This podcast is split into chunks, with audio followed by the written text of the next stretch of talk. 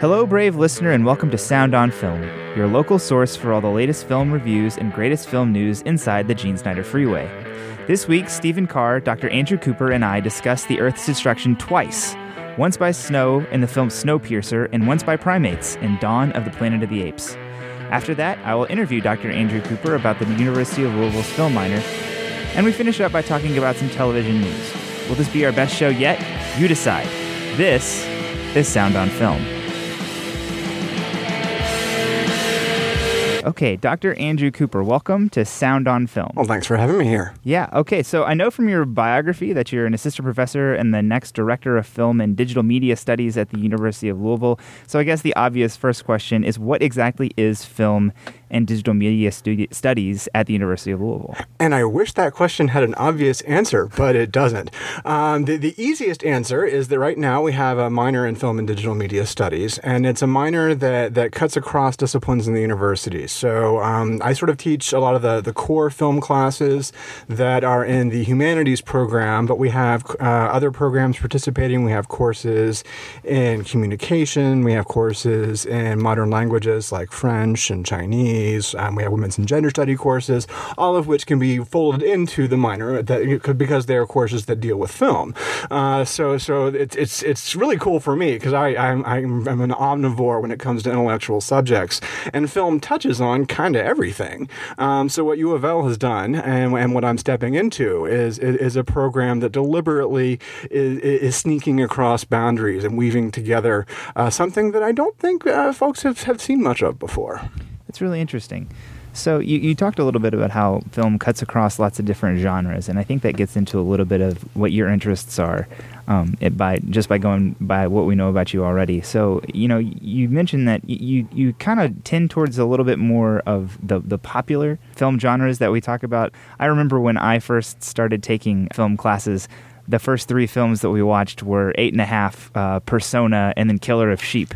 So we didn't really, you know, it, they, he said the the film professor I had said, you know, he had to weed out the people who weren't really serious, which I think that you would look at as maybe not the most uh, advantageous way to do something like that. So talk a little bit about your philosophy and the types of stuff that you guys would study as texts in classes at U of L. Well, I, I, I would never say that I'm weeding out anybody with Fellini or Bergman. I, um, I, I teach a class that includes both uh, Eight and a Half and and Persona, and, and, and I love both of those films dearly. Uh, so so I'm not going to say the, the, the, sheep film is my favorite. Um, but but in any case, um, no, I, there there there are a place for that. I teach a film history course that is sort of the course you expect uh, from a college film history class, and that I start with with the silence, and we talk about D.W. Griffith and you know what a loaded subject that is, um, and then and then we you know we moved into expressionism, and then we do the sort of high modernist films like you're talking about, um, and then I do fold in some more popular genres, and we talk about that. We talk about you know why are these films the films that you know the critics get all excited about, and why is, are the more popular films uh, generally uh, frowned upon by the critical community, and that becomes a major uh, catalyst for class discussion. At least the way I teach film history, and uh, I think students like it. Not everybody can't please all the people all the time, um, and then I also teach courses that are that are devoted to the horror genre. Or I taught a course that was all about uh, sexuality in, in teen films, mm. um, because I think these are films that are reaching the masses, and therefore they're having an enormous uh, effect on on culture and on the way we see ourselves. And so that's that's the sort of thing that deserves study too. I'm not I'm not going to say that Eight and a Half and Persona aren't important films. Again, I love them, but they're not the whole story. And and, and if we leave out popular culture, we're leaving out what I think is the biggest part of the story. Sure, absolutely. Um, so you, you talked a little bit about some of the classes you teach, maybe some of the things that are a classic history of film class, and then maybe uh, you know you mentioned the teen sexuality class.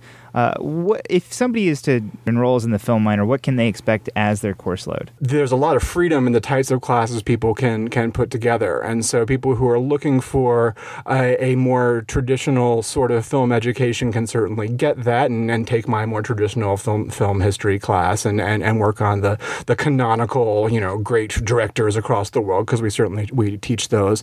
Um, but we also have a lot of those cross disciplinary popular cultural co- classes. So, so, there's a lot of freedom for students to design uh, what they want to study and pick and choose at this point.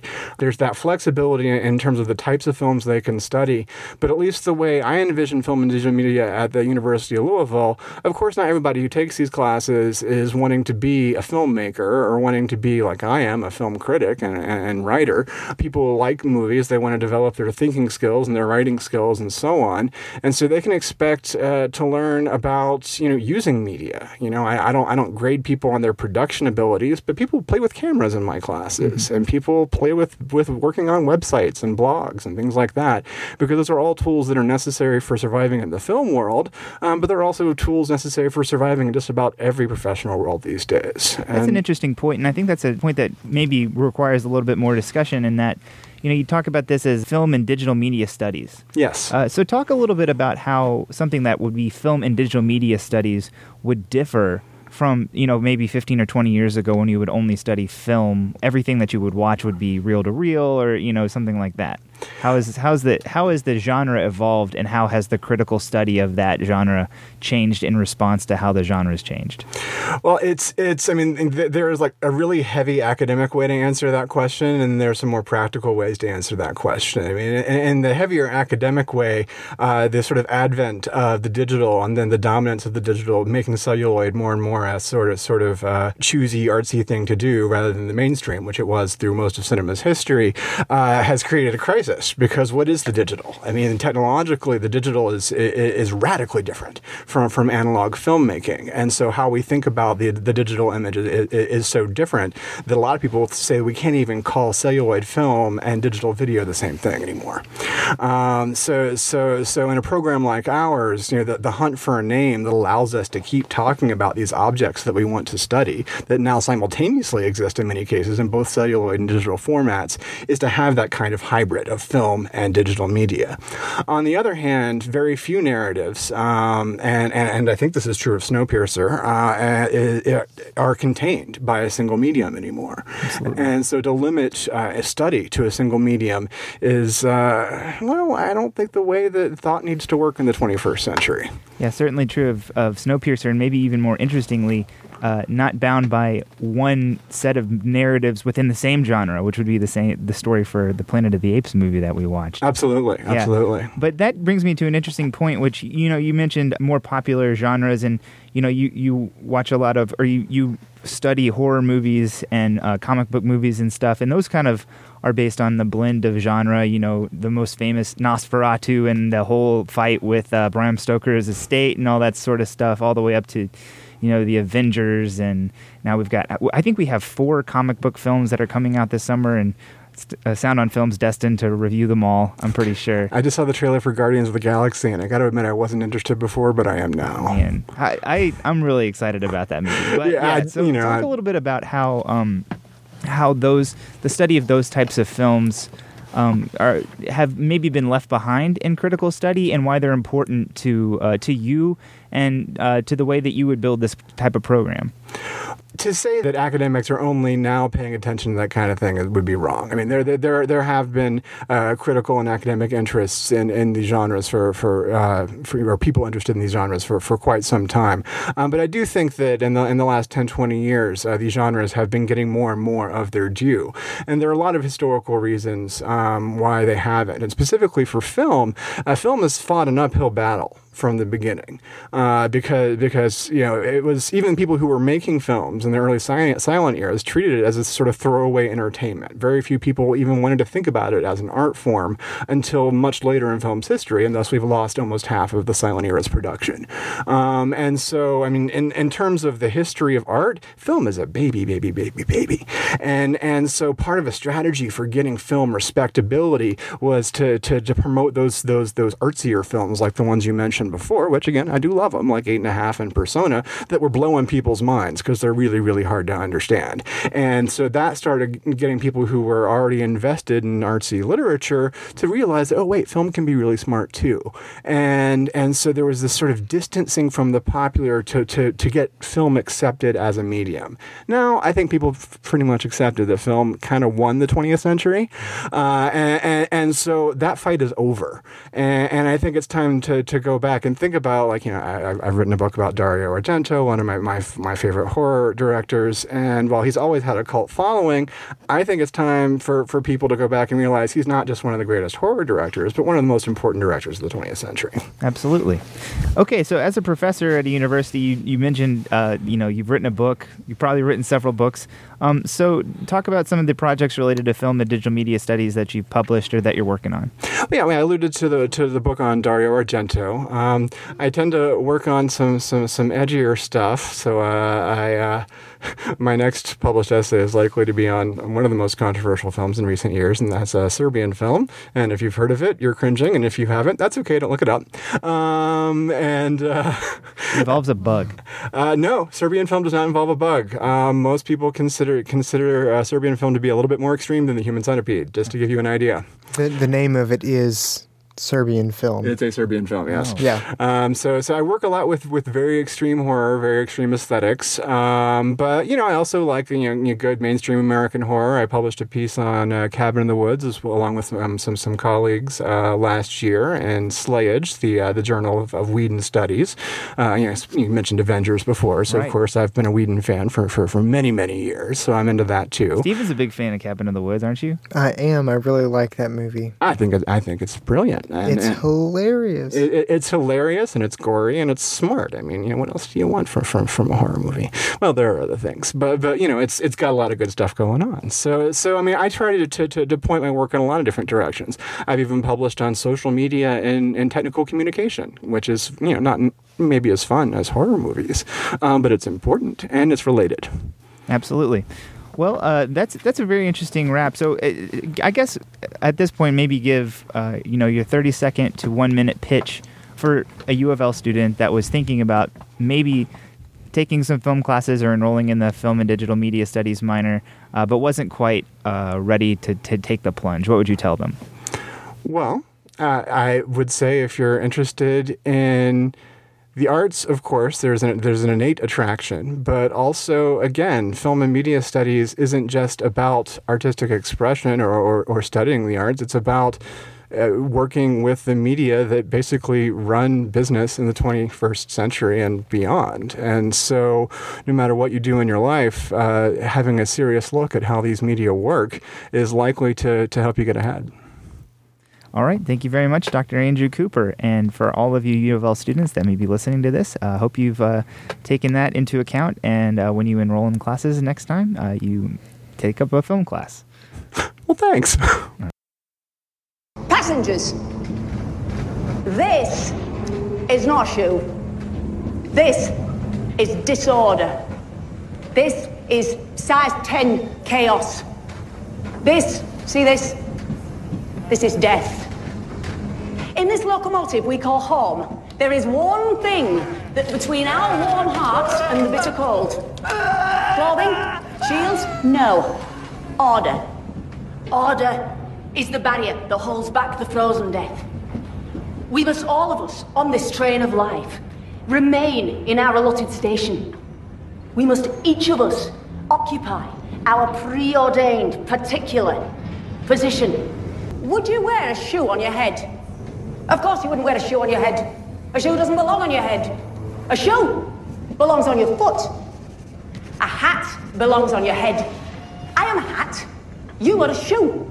I belong on the head. You belong on the foot. Yes, so it is. Set in a hypothetical future where humanity has all but been destroyed by geoengineering gone wrong, Snowpiercer tells the story of a group of people surviving on a class divided train. The focus is on Chris Evans, who plays Curtis, a man who seems destined to lead the lower class who inhabit the back of the train in a revolution of sorts. The film tracks Curtis's progress through the train and all the drama and characters he meets along the way. Snowpiercer is directed and written by Joonho Bong, is photographed by Kyung-pyo Hong, and is edited by Steve M. Choe and Changju Kim. Okay, so Dr. Cooper, thank you for remaining with us um, as we're going to review some of these films. Uh, but first, we have to ask everybody uh, a question before they start. And you know, you talked about comic book films being something that you were interested in and written about before, right? I haven't actually done a lot of that in my own research, but it is an interest. Okay. So if you had to pick one comic book villain, since Snowpiercer is based on a comic book, who would you who would you pick as your favorite? Oh gosh, you see, no, this is this is something I know comic book movies, but I don't know comic books all that well. Man, all of my answers are going to be so predictable. That's fine. Yeah, hold on, I'm Nothing wrong with being predictable. Well, see, I mean, like you know, I'm- in my brain, I am I, I I'm going through various incarnations of the Joker over the years. In my brain, I'm going through other comic book villains, and I feel like if I read more comic books, I'd have a better answer than the Joker. But Wasn't he- that true? If you watch more films, you'd have a better answer to what your favorite movie was. Uh, that's actually not true. So yeah, good point. Good point. Good point. That's fair. All right, I'll I'll just say the Joker because he's a sadist, and but he has a smile about it, and Yes. and that's one of my most, you know, intellectually, that's one of one of the things I'm very drawn to. That's the thing about the Joker is that you can't ever really go wrong by saying the Joker because even if it is kind of predictable, he's the best villain. I mean, he's just the most sadistic and villainous of all the villains. I have this like slight obsession with carnivals and circuses. And so anything that is related to like clowns or anything of that nature really just draws me in instantly. So he would probably be my favorite too. I, I was just Facebooking with someone about the about the, about the word coulrophobia. You know, they, it was actually I guess invented in the '80s, but there's now a word for fear of clowns. Well, Stephen King and what was it? It. It. It. Yeah. Pennywise. Oh my gosh. Yeah. And We if all float down Steven, here, Steven, welcome back to the show. Yes, Hi. I hi. should also say hi to you. I guess you've already been participating, but hello. Yeah, I, I you know, I'm one of those people who jumps into the pool. It's that's fine. That's fine. No toes wet for me. So we're here to talk about Snowpiercer. So I like to start off with a question, very simply: Did you like the film? So both of you guys, did you like it? I I had, knew very little about it, and then I was completely impressed. I loved it. Yeah, it was it was it was amazing. All right, so we've got we've got positive reviews all around. So this audience, that's what you're in for. You're in for some positive reviews. So if you're in a bad mood, hopefully this will help cheer you up. So I don't know. When I watched this film, I gotta say, the first thing that jumped into my mind was the cinema du look films of like the the 90s and the late 80s, kind of like Total Recall or like The Fifth Element or something like that. Mm-hmm. That didn't take themselves too seriously and kind of had an aesthetic about them, but kind of probed at some deeper themes that were maybe not as apparent in the surface level narrative of the film. That was kind of what I thought. But I'm kind of curious as to what you guys, why did you like it? What was the first thing that you thought? Was it something about the way it was shot or the narrative itself or the story it told or what was it that you guys liked about the film? I just I felt like it was very thought out and complete and for starters, I mean I think it looked really good. Like just the cinematography was really good. Also, I think it's really funny that we're talking about Snowpiercer and you're saying that the our reviews are going to cheer you up because whenever I went to see that movie, I did not leave the theater very cheerful, you know. It's probably fair. It was not that kind of movie. N- no, you know, I, I I I was wondering, it's like, okay, why didn't they do a bigger marketing push for this film in the U.S.? And I was like, well, okay, maybe maybe most Americans aren't ready for this, but yeah, I mean, it, it's it, it's a film that operates on on on several different emotional registers as well as a really stunning visual register. And while I agree with you know, you know the the sort of comparison to early Besson and, and um, you know the cinema look of um, I'm blanking on uh, Beineix, uh, director of Diva, and those other films that were around that time. Yeah, they're a French guy. But yeah, I mean, I agree. There's some of that, but but I mean, I, I think one of the sort of keys is they name a character Gilliam, um, and I think one of the key references is Brazil, and the sort of post-apocalyptic vision that Terry Gilliam gave us back in the '80s uh, with with that. And so so I mean, I, I really enjoyed both this sort of just the look of the film itself, but also I think it was very canny about how it was engaging with aesthetics that are sort of grotesque and far out, and and sort of weirdly post-apocalyptic in ways that we don't have to believe, but we can nevertheless get lost in. Yeah. I thought it was really um, interesting how emotionally invested I was in all of it, and how how emotional the violence in it was. Because I can watch a movie, I can watch a war movie, I can watch a slasher. I, the movie You're Next is like really, really gory, and I cannot bat an eyelash. But the point in the film where they put that guy's arm out of the train and then they smash it with a hammer really disturbed me. I freaked out. So, what was it about that that made it so emotional for you? I think just because you're emotionally attached to the people that the violence is happening to, you know, in in slasher movies, I mean, the teens, they're just bodies. They're not like real people, you know. Yeah, and without giving away too much, I mean, the film gets to a point where the violence gets really extreme. Not not not in the gore, but just in this, the sheer clash of brutal humanity, and it's shot in, in a really compelling way that that uh, I mean, I, I think shows the film's East Asian influence and source is. Um, you know, I, I, was thinking, okay, yeah, this this is what um, you know Park Chan Wook was was doing an Old Boy that, that Spike Lee missed, um, and this this what um, I loved about The Host, which is also which is much more comic, but from the same director. Um, it's it's just this this way of doing visceral violence that most most American mainstream directors shy away from. You know, that's a really interesting point uh, when you talk about Park Chan Wook, who did Stoker last year, isn't that right? Mm-hmm. Yeah, and uh, this is that's true of that film and also of Old Boy, and true of this film. Something that I, I honed in on was how realized the world was, mm-hmm. um, and I think that gets to what your point was, Steven, about being really emotionally connected to these characters who don't necessarily have a lot of screen time, but who you feel really emotionally connected to. Um, and I was actually I was going through the IMDb page looking up you know who was the names of all these people you know getting all the actors names and everything. The litany of named characters in this film goes far beyond that which I remembered in the film and they all have names and you know looking back on who these people were in the film when I was doing the the names for the the film I, I realized that these people all had backstories probably somewhere realized either, in the comic book that it's based on or something but the world just seemed a lot more realized than i thought at first glance. And i think that might be why there was so much emotion attached why some of the people seemed more even the villains seemed more evil or the good guys seemed a little bit more realized uh, not necessarily good in some in some instances but their motivations were more complex. And i thought that was a, a really strong moment. And i think that gets at some of the uh, yeah some i mean maybe it's a korean thing uh, that that is going on there that you mentioned old boy. And I think I think Stoker had that too. So uh, one of the things that I, I, honed in on a little bit about this film was how it's kind of this term that's taken off and, and it's called video game cinema where you're moving from one level to the next and you're progressing towards a boss. And there's some pretty mixed feelings about the ways in which that narrative can be drawn. Did you guys think that worked for this film where they're kind of progressing? I mean, this is this is as, as straightforward as it can get. They start in the back of the train and their goal is to get to the front. Uh, and they're just making progress every every act of the film. Did that work for you guys in terms of a narrative structure or did it detract from the film itself? Sometimes that structure doesn't work. Sometimes I think film imitating video games goes horribly awry.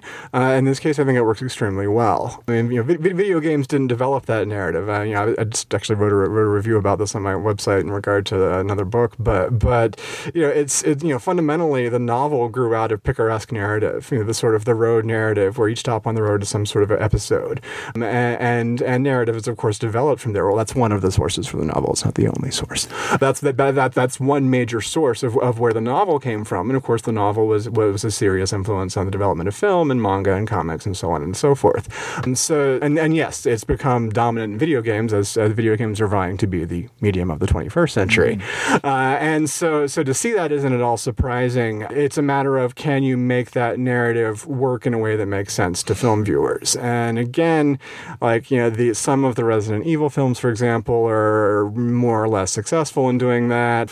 You know, platformer movies don't always work, but in this case, we do have those dimensions of character. The cinematography is generally much re- richer than you're liable to get out of you know moving the, the the right stick or whatever your your your your gaming platform of choice is, and so it actually works in in its sort of media blend. I think. How would it not be a like a as you call it a platform type movie? You know, they're stuck on a train they can only go from one car to the next car. Well, you know, I don't know. That that's just a way that I mean, it may be forced upon this type of film where you kind of have to progress in terms right. of one thing to the next. But sometimes that narrative structure is cause for some some problems when right. Yeah. But I'm talking about this movie specifically And I think that it worked so well just because I mean, how the hell else are you going to shoot it? What, you know, where are they going to go? Yeah. they're in the train. Well, it could have been a bad movie, you know, but it Well, wasn't. So like, that's good. I mean, we, we could, for example, compare this film to Under Siege 2, which I don't think is a terrible film, but I would never get on the air in public and say it's awesome. Whereas I, I, I do think that I, I'm comfortable saying Snowpiercer is awesome. Same general premise, okay, you know, the underdog on a train has to fight fight the way to the big bad. But, you know, props to Steven Seagal. I enjoy some of his work, but Snowpiercer, you know, engaged my brain and my, my adrenaline and so many other things, whereas Under Siege mostly just m- makes me giggle. I don't know. I've this is terrible, I'm sure, but I have never actually sat down and watched a Steven Seagal movie. None of them? None of them. That's pretty impressive. None of them. I don't know if that's good or bad, but it's impressive. You know, so I do you know I- I have a degree in English and I made it all the way to my senior year of college without having read To Kill a Mockingbird or Hamlet. That's impossible. Wow. Did you not graduate high school? I totally did, Uh, to Kill a I did Mockingbird, I, I, I, can, I can believe, but Hamlet? right? Now I read those things in college. I did. Oh, okay. I did. Okay. In my senior year of college. But I spent a lot of time um, in high school and college reading um, Native American literature and African American literature and like Haitian literature and things like that. So Did you see any of that in this movie? no, I, we're getting off topic. Yes, I know, but I'm I'm just say, all of that to say that I don't know. Do Steven Seagal movies ever have like something legitimate to say, or are they just wham bam boom Vin Diesel of the eighties? Oh, particularly in his direct-to-video uh, recent films, he almost always has some glaring political message that makes some sense to someone, I'm sure. Um, but Russia is awesome, mostly. but but but but but anyways, I just I was just bringing up another uh, train movie in the example of Under Siege 2 that that that uh, has a similar narrative structure but does not uh, wow me. You went there. Where- You went there instead of a Speed Three. I think uh, is the other big train movie. Wouldn't Speed Speed Two was on a boat? Speed 2 was, was cruise control on a boat. I don't even know if I knew the existence of Speed 3. Yeah, I think it was uh, Dennis Hopper came back for that one. I Did he? Holy no, he he was dead. I don't know. Sandra, Sandra Bullock maybe. I don't know. So uh, they kind of had a train in the first one. So there's a any- there was a bus. Wasn't it a bus? There was- Yeah, well, the bus was the main thing, but at the end there's a train. Oh, there's okay. Sorry. Okay. I, I, oh yeah, that's right. Because they. ju- Oh yeah, there is a. You're right. There's a train. I know my So, freaky pop culture references, dude. One thing I wanted to talk about was How much I love Tilda Swinton. we can talk about that absolutely. Well, we can talk about the performances, and and that actually gets to the point I was going to make, which was, uh, you know, I I have a, a, a working theory that I've been going on for eh, probably about a decade Of now. course you do. that whenever directors who English is their second language direct film in English, it, it's sometimes a struggle, especially when it's the first one. And I realized this when I watched The Devil's Backbone back to back with Hellboy 2, which those are both Guillermo del Toro films. But I was just so much more struck by the performances in The Devil's Backbone because I think since Guillermo del Toro's native language is, is Spanish, he's able to find the emotional resonance and what the people are saying a little bit better than in English. And you might say that that has to do with the quality of the actors. You might not be wrong. Um, but I think that this this comes up over and over again in, in some of the different directors I've, I've seen. But what did you guys think about the performances in this film? To me, they did kind of feel a little flat and might have been a little bit overdone. And I'm a little bit struggling to say whether I think that's because of the film that they were making and the uh, the kind of the the essence that they were trying to evoke uh, the types of emotions they were trying to say, um, trying to provoke in the whole film itself, or if it was just a, a function of the directing. Tell me what you guys thought about the the performances. Well, I eat, sleep, and breathe Tilda Swinton, so uh, she can do no wrong except for that movie Constantine. But no, I'm just kidding, sort of, kind of. Not really. Not really. I, I do I do respect how she never really looks like herself in any movie she's ever done. You know what, though? But I feel like she looks exactly like herself in every movie she's ever done. It, it, it, it's funny uh, watching this movie last time. My partner and I were talking about it, and and and no offense to the, the actress who plays the woman in the Hunger Games, um, but I can't remember her name. But it's like, Elizabeth Banks. Yes, I was okay. So I was like, oh, they got the woman who plays Tilda Swinton in the Hunger Games, but, but they, they actually have Tilda Swinton this time.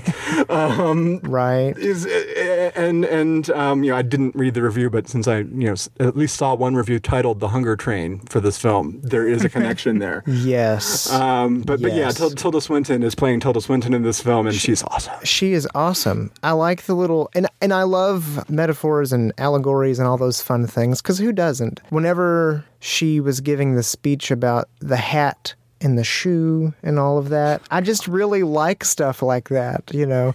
And she really got into that role and I don't know, I really liked it. And plus, I don't know that I've ever seen a movie with Chris Evans in it before where I was just like, "Whoa, that movie really intellectually impacted me in some way." I really think there's only been three. And he's gonna quit after he's done making the second Avengers film. I think he's done with acting. oh yeah. Yeah, he had, it had to have a, a severe talking to by uh, Tony Stark, Robert Downey Jr. to keep him in the game. Wow. It's kind of an interesting guy. I mean, it, it, just if you're interested in humans and what they do. But yeah, I, I tend to agree with you. He's he's maybe not the, the most emotionally effective guy, and I didn't really think he was in, in this film either. But uh, I don't know. My favorite performance in this film was definitely Alison Pill, who played the teacher. Uh, A Yeah. smaller role, but yeah, that was a good a good turn. Well, yeah. I think, uh, you know, up until that moment in the film, I was kind of not sure what the film was trying to do. To do, and when you get to that point in the film, and you see there's a, you know, this isn't giving anything away about the film, but they get to a point on the train where they meet all of these children who are of the upper class and are being taught about the amazingness of their person who's the engineer of the train, and they watch a video, and the teacher's just really just off the wall. And I was like, okay, I can get behind this. I see what this is trying to be now. And I thought that she was just a really good emblem of, okay, I see what this film is trying to be now, and we can keep going. Yeah, I mean, they, they, they don't go for naturalistic acting at all. Every everything is distorted. Everything is is is funhouse mirror, um, which again, why I think you know Terry Gilliam is such an important touchstone for this film. Um, you know, there there is a sort of insanity in every characterization, and I think you know the one person who's missing that is Chris Evans, and I th- I think his character is there as kind of this blank page of just sort of you know masculine rage that pushes the plot through the levels of the of the video game We narrative. go forward. yeah, Right, he's kind of one of the least memorable people in the movie, I felt. Yeah, he, he has very little color. and I Yeah. don't think he needs it. Right. It, it's kind of it, well, and you know, when you, if you're kind of come up with a flaw in this film, in we've we both all I think we're all saying that he's not the best character in the film, but just Yeah. kind of the way in which they structured the roles of each of the people, uh, especially in the way it, the film ends up concluding, y- you're kind of wondering, left wondering, like who is the good guy and who is the bad guy.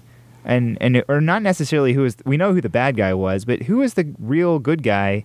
Or was there a real good guy? Or was everybody just destined for failure which maybe wasn't a flaw. Maybe it was a, a positive in the narrative because i think you are left thinking days and days later you know who was it that we were supposed to be cheering for in this? Who is it that we're that we're rooting for? Or and this is a very fatalistic film are we just fated for what's going to happen to us Yeah, and that's. I mean, I think that's a, that's a very interesting point. You know, I, I, again, I think that's maybe why this film, you know, may not. I don't know. I think it probably could have done better with the mainstream uh, American release, but but it is incredibly ambiguous. right Um, and just when you think you probably have a moral handle on what's going on, you don't. Um, I and- tend to like things like that, though. I don't like being told what it is that I should take away from something. I don't know. I, I like the ambiguity. It's just like in a lot of um, science fiction or horror, which is which are genres that I really like. But I feel like there's no. It was okay with science fiction or horror. It's usually I really really loved it or I just really couldn't stand it because I hate it whenever everything is explained and wrapped up in a tiny little bow and then set in front of you and it's like, here you go, this is the end of the story. I just don't like that. Whenever I don't understand or I don't have a finite, complete answer to it, that's always what makes me more nervous. Yeah, it, it makes a difference between you know the, the, what you said, you know, whether a movie's going to, to stay with you or not. So some movies are meant to divert you for a couple of hours, and uh, and some some movies do something else. This movie does something else. Okay, well, I think that's a good place to leave it. One, the one question we always end with here when I'm in this chair is, who would you recommend go see this film? So, Steven, we'll start with you. Who do you think needs to go see Snowpiercer? On a, you mean on like on a general level? Yeah, like if if you Who would you recommend go see the movie? I don't know. I think that it would be a good movie for some of your college students to see. I mean, I think there's a lot to unpack there.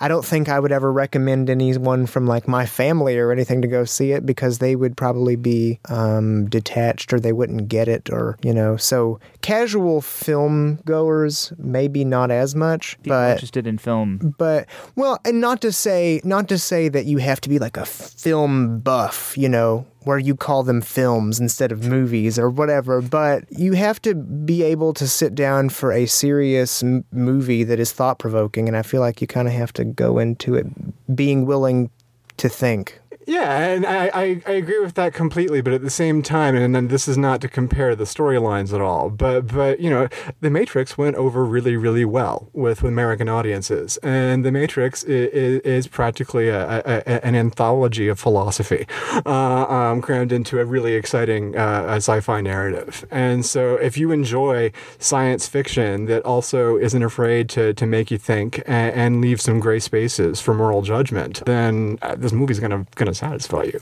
because it's well made. At least most of the acting is pretty good. While I did see some of the twists coming, I didn't see them all coming. And for someone who watches as many thousands of movies as I watch, that's something. All right. Well, there you go. I think we have three thumbs up all around for Snowpiercer. Apes! Do not want war!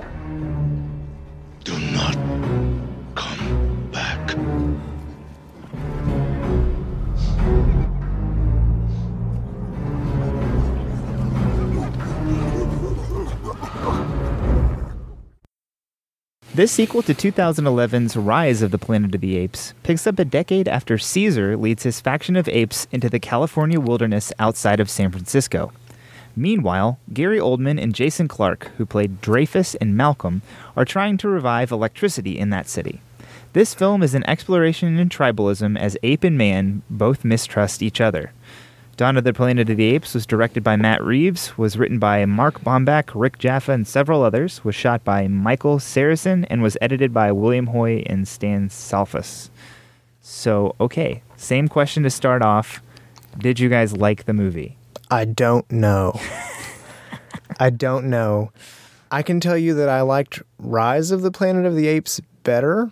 I'm just a um, big fan of James Franco. I mean, I like James Franco. Okay, I, I don't. I, he's not Tilda Swinton, you know. But I don't know. Maybe maybe it's because I went to see it at 10:30 p.m. on a Saturday night. But part of it, I just was like, is this Dawn of the Planet of the Apes or is this Yawn of the Planet of the Apes? Okay. And I, yeah, there you go. what Your about turn. you, Dr. Cooper?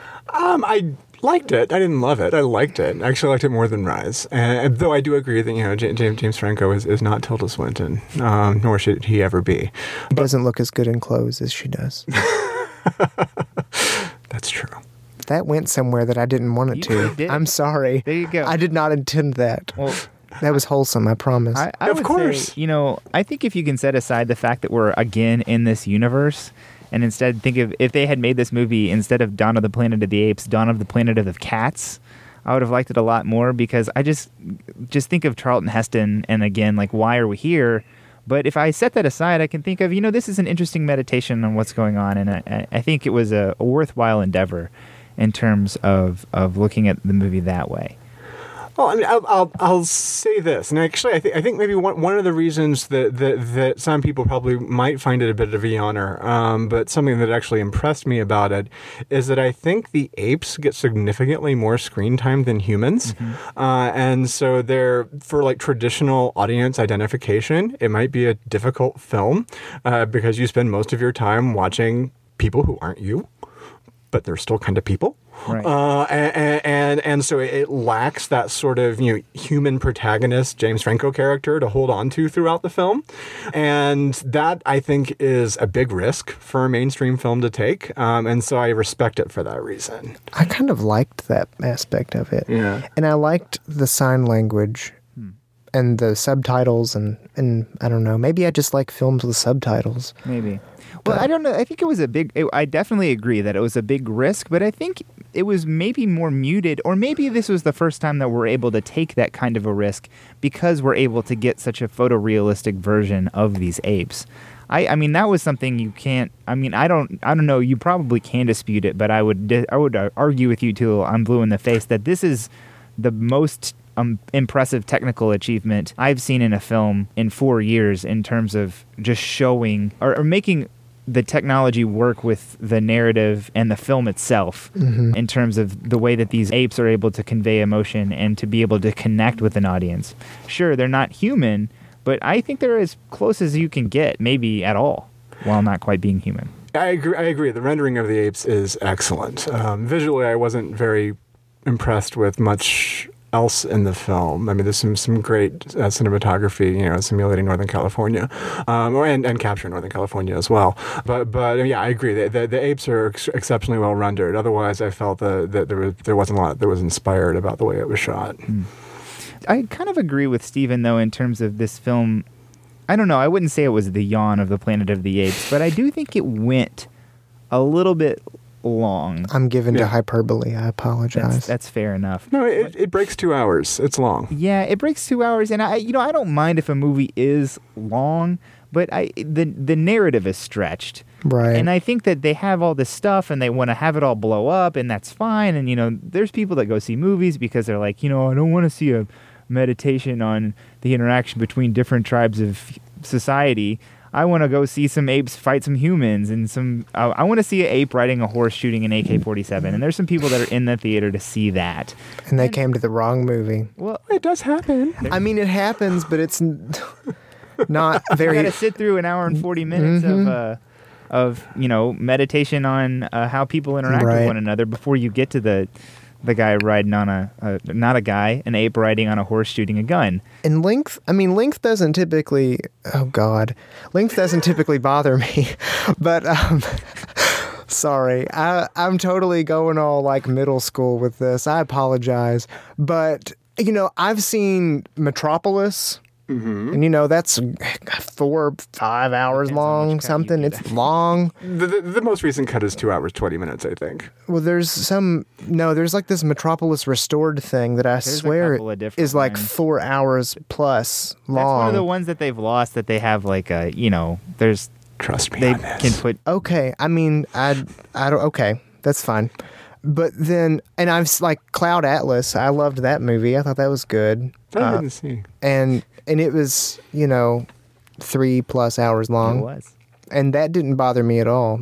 And it was an hour longer than this movie was. so what was it about this film that that made it feel long to you?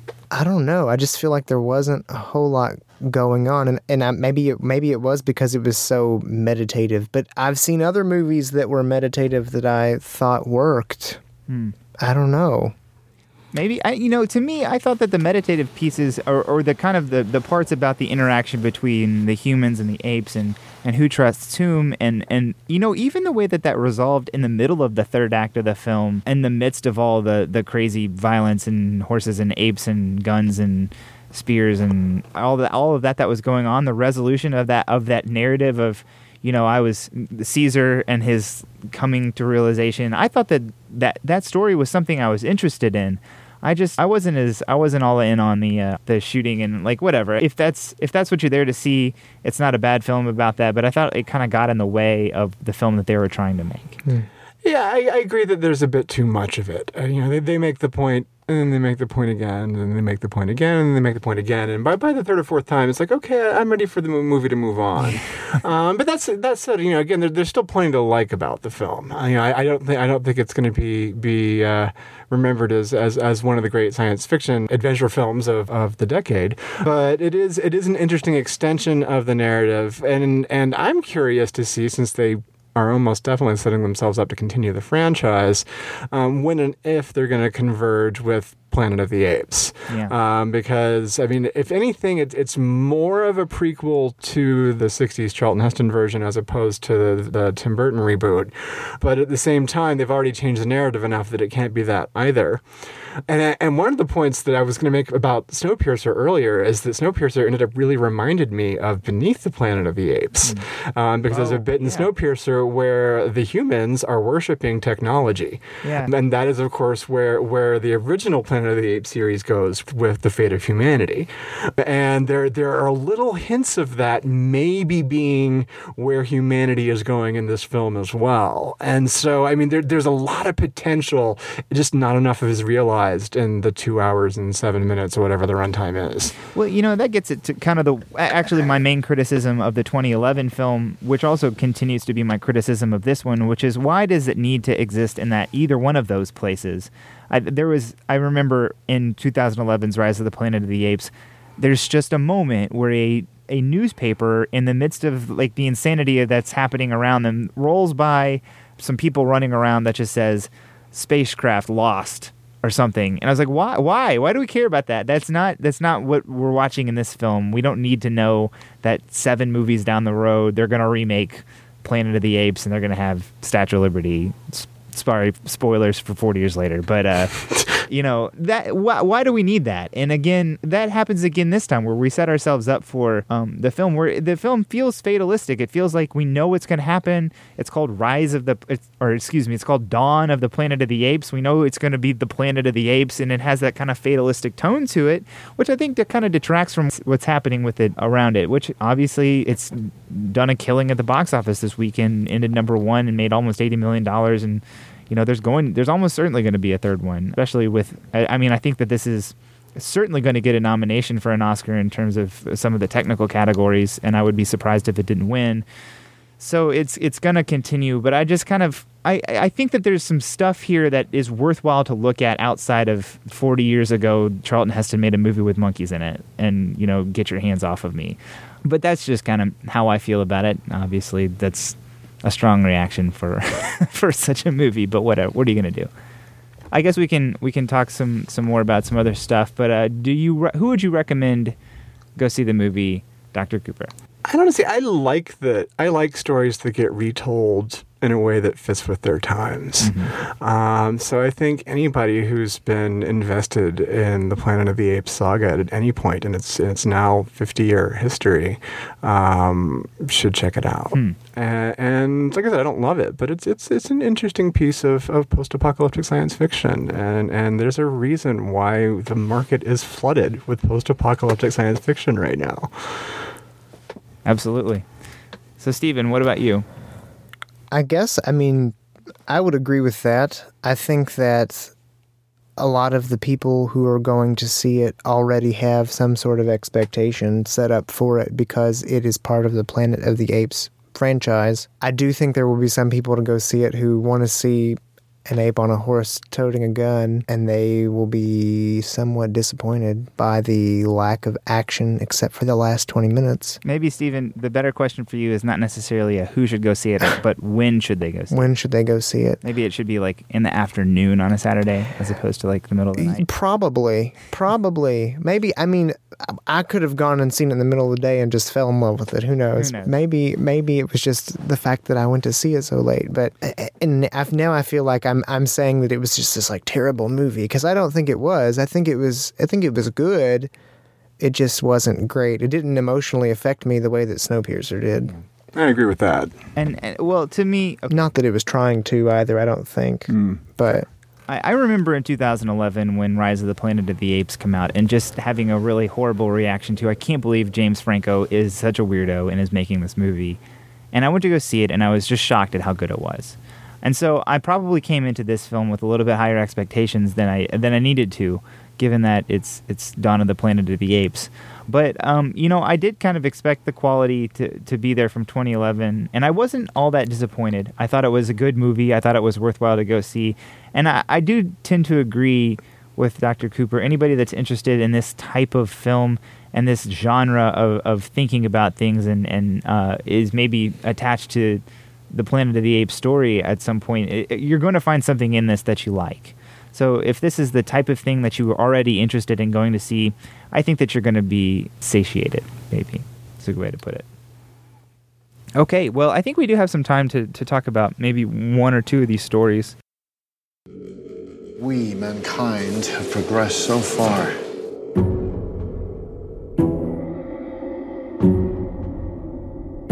We live in a time of endless possibility.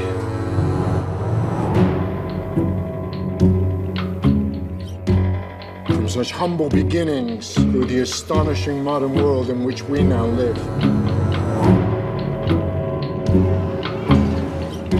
More has been learned about the treatment of the human body in the last five years than was learned in the previous 500.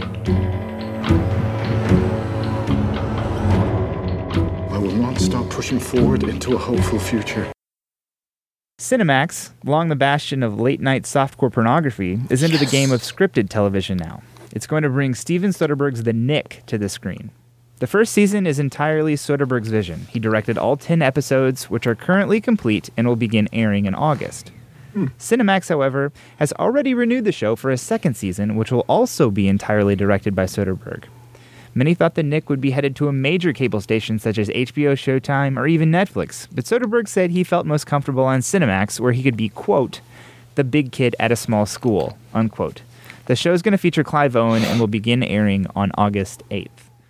So I didn't talk anything about the plot of the show in this, but it's about a it's about a hospital, um, and it's a hospital at the turn of the century, and this is the Knickerbocker Hospital in New York that uh, kind of pioneered a lot of 20th century uh, techniques for surgery and hospital care that ended up saving a lot of lives, but in the meantime killed a lot of people. So that's the idea behind the show. Are you guys interested in all in a Steven Soderbergh directed television show really 10 hour teleplay starring Clive Owen on Cinemax. Is that something you're going to seek out and find?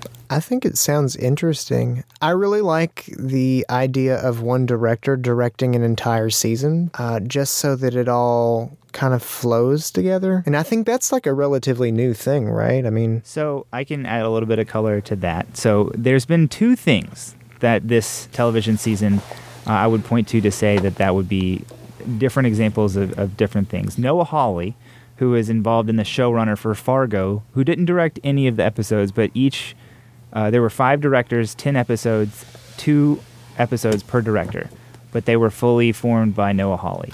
Versus True Detective, which aired on HBO and was entirely written by Nic Pizzolatto, and all ten were directed by Cary Fukunaga, who also directed the Jane Eyre film from 2011. Cary Fukunaga has since come out and said that was an insane thing that I did, and I would never do that again, and I would recommend no one do that ever again. Steven Soderbergh has 10 episodes in the can, is already saying, I'm down to do 10 more. Steven Soderbergh's kind of crazy.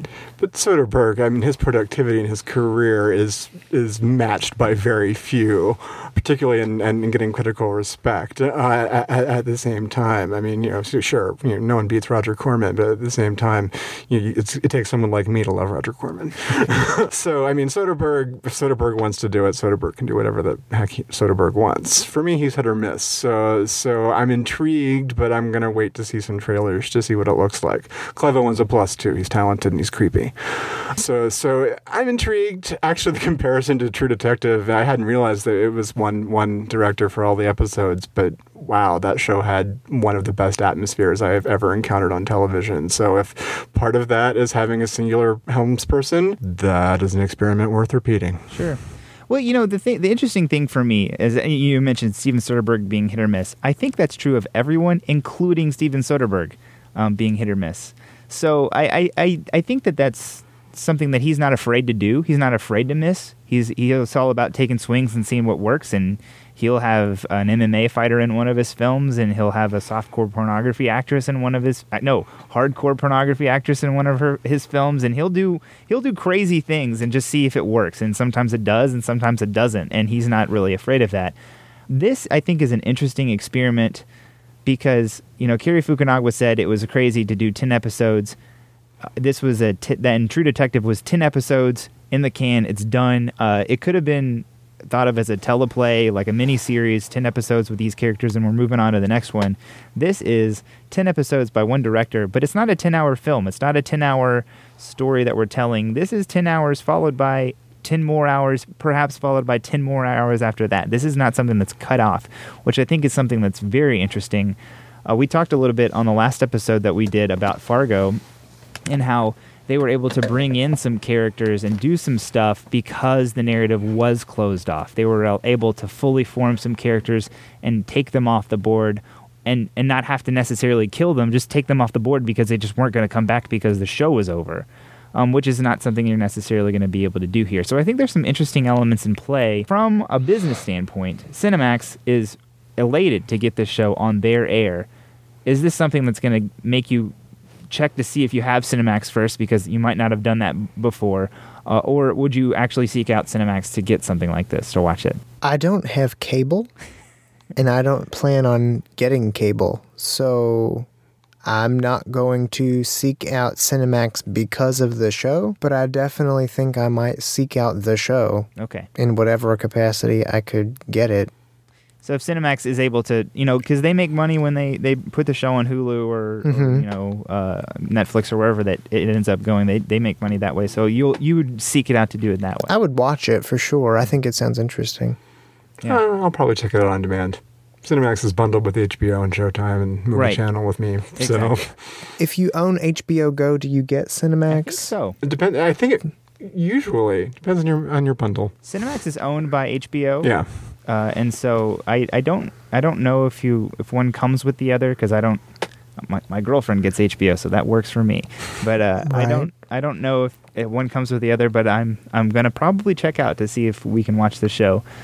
I'm interested to see where it goes and I, I think I'm going to go at it with uh, the same gusto that I go with at every Steven Soderbergh project which is this is has the potential to be something really stupid but it could be something awesome.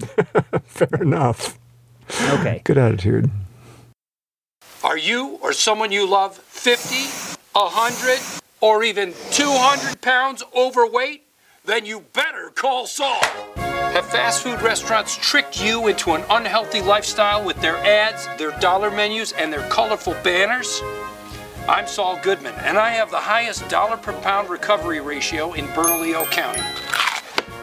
Any trainer will tell you there's four ways to lose weight diet, exercise, the lap band, and a fat legal suit.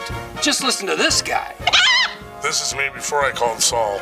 I was 300 pounds, I had lost my job, and I was impotent. This is me after the Saul Goodman plan. Thanks, Saul. So put down the muffins and pick up the phone. Just remember to take the fries out of your mouth before you call so we can understand what you're saying. You don't have to swallow injustice anymore. Call me, Saul Goodman, today. Opinions about the existence of Breaking Bad spin-off Better Call Saul have been mixed since it was announced that the show even existed. While we have known for a while that Saul Goodman would be reprised by Bob Odenkirk and that Vince Gilligan would be helming the show, we now know more details. AMC released the following synopsis recently. Quote, the series is set six years before Saul Goodman meets Walter White. When we meet him, the man who will become Saul Goodman is known as Jimmy McGill, a small time lawyer searching for his destiny and, more immediately, hustling to make ends meet. Working alongside and often against Jimmy is fixer Mike Ehrmantraut, a beloved character also introduced in Breaking Bad. The series will track Jimmy's transformation into Saul Goodman, the man who puts criminal in criminal lawyer. The series' tone is dramatic, woven with dark humor. Okay, so that leaves many, I think, thinking the same thoughts they struggled with before. Whether to be excited for the things, more things that are associated with the Breaking Bad, or fearful that something which which many consider to be perfect would be sullied. So, first of all, are any of you guys Breaking Bad people? I quite enjoyed it. How I've never watched it. Steven? I know, I'm so bad. And to be fair, like I am not, I, I am not all the way done with the show. I'm not. I'm the person who uh, has. I'm still slacked. I'm still chugging through Star Trek and Mad Men. That's Star Trek. Star Trek. That- That's like the '90s, man. No, no, like the 60s, man. Well, the good stuff's in the '90s. Oh, But- hell no. The uh, the my, the other coast the co-host that that uh, you know The- actually the oldest show person in the room suddenly starts to fade. Yeah. he, he does. He's a, the biggest Breaking Bad fan in the entire world, and has been out on break on Better Call Saul since the beginning of the show. Who? Uh, Chris, the other person who typically does the show.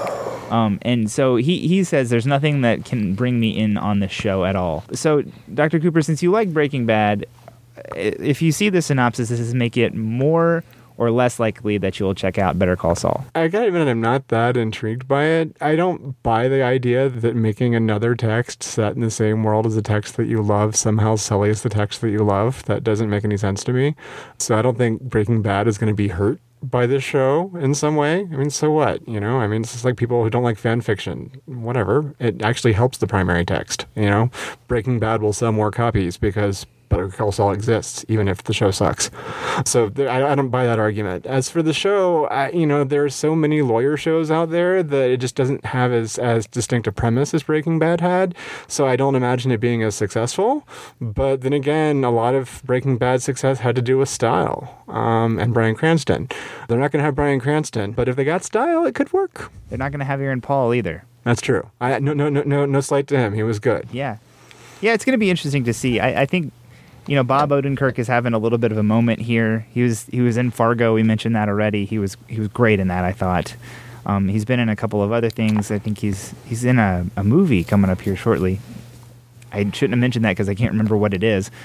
But I would challenge you a little bit and say, you know, just because a different text exists within the same universe, uh, I would say that the, the existence of the prequel Star Wars movies kind of hurt the original trilogy. I would say that people don't look on those as fondly as they did in the in the 90s before those came out.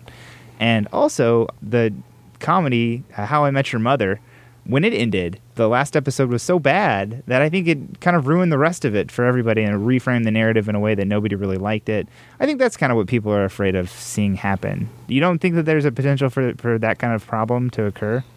Yes, there's always that potential. I, I, wasn't saying that fans don't react that way. I just think that there's not a particularly well thought out way to react because, you know, it's like Star Wars is the same movie it was before The Phantom Menace. You know, A New Hope is the same movie it was before The Phantom Menace. So if you love A New Hope and you hate a, The Phantom Menace, just pretend The Phantom Menace doesn't exist and keep loving A New Hope and get over yourself. Yeah. Um, and, and that's fine. That's a fair that's a fair assessment. And the same would be true of, uh, of these two television series. It would bother me more if in the prequel, um, and, and Phantom Menace and, and company did this, but but you know it sort of rewrites the rules so that, that that somehow what happens when Breaking Bad is invalidated.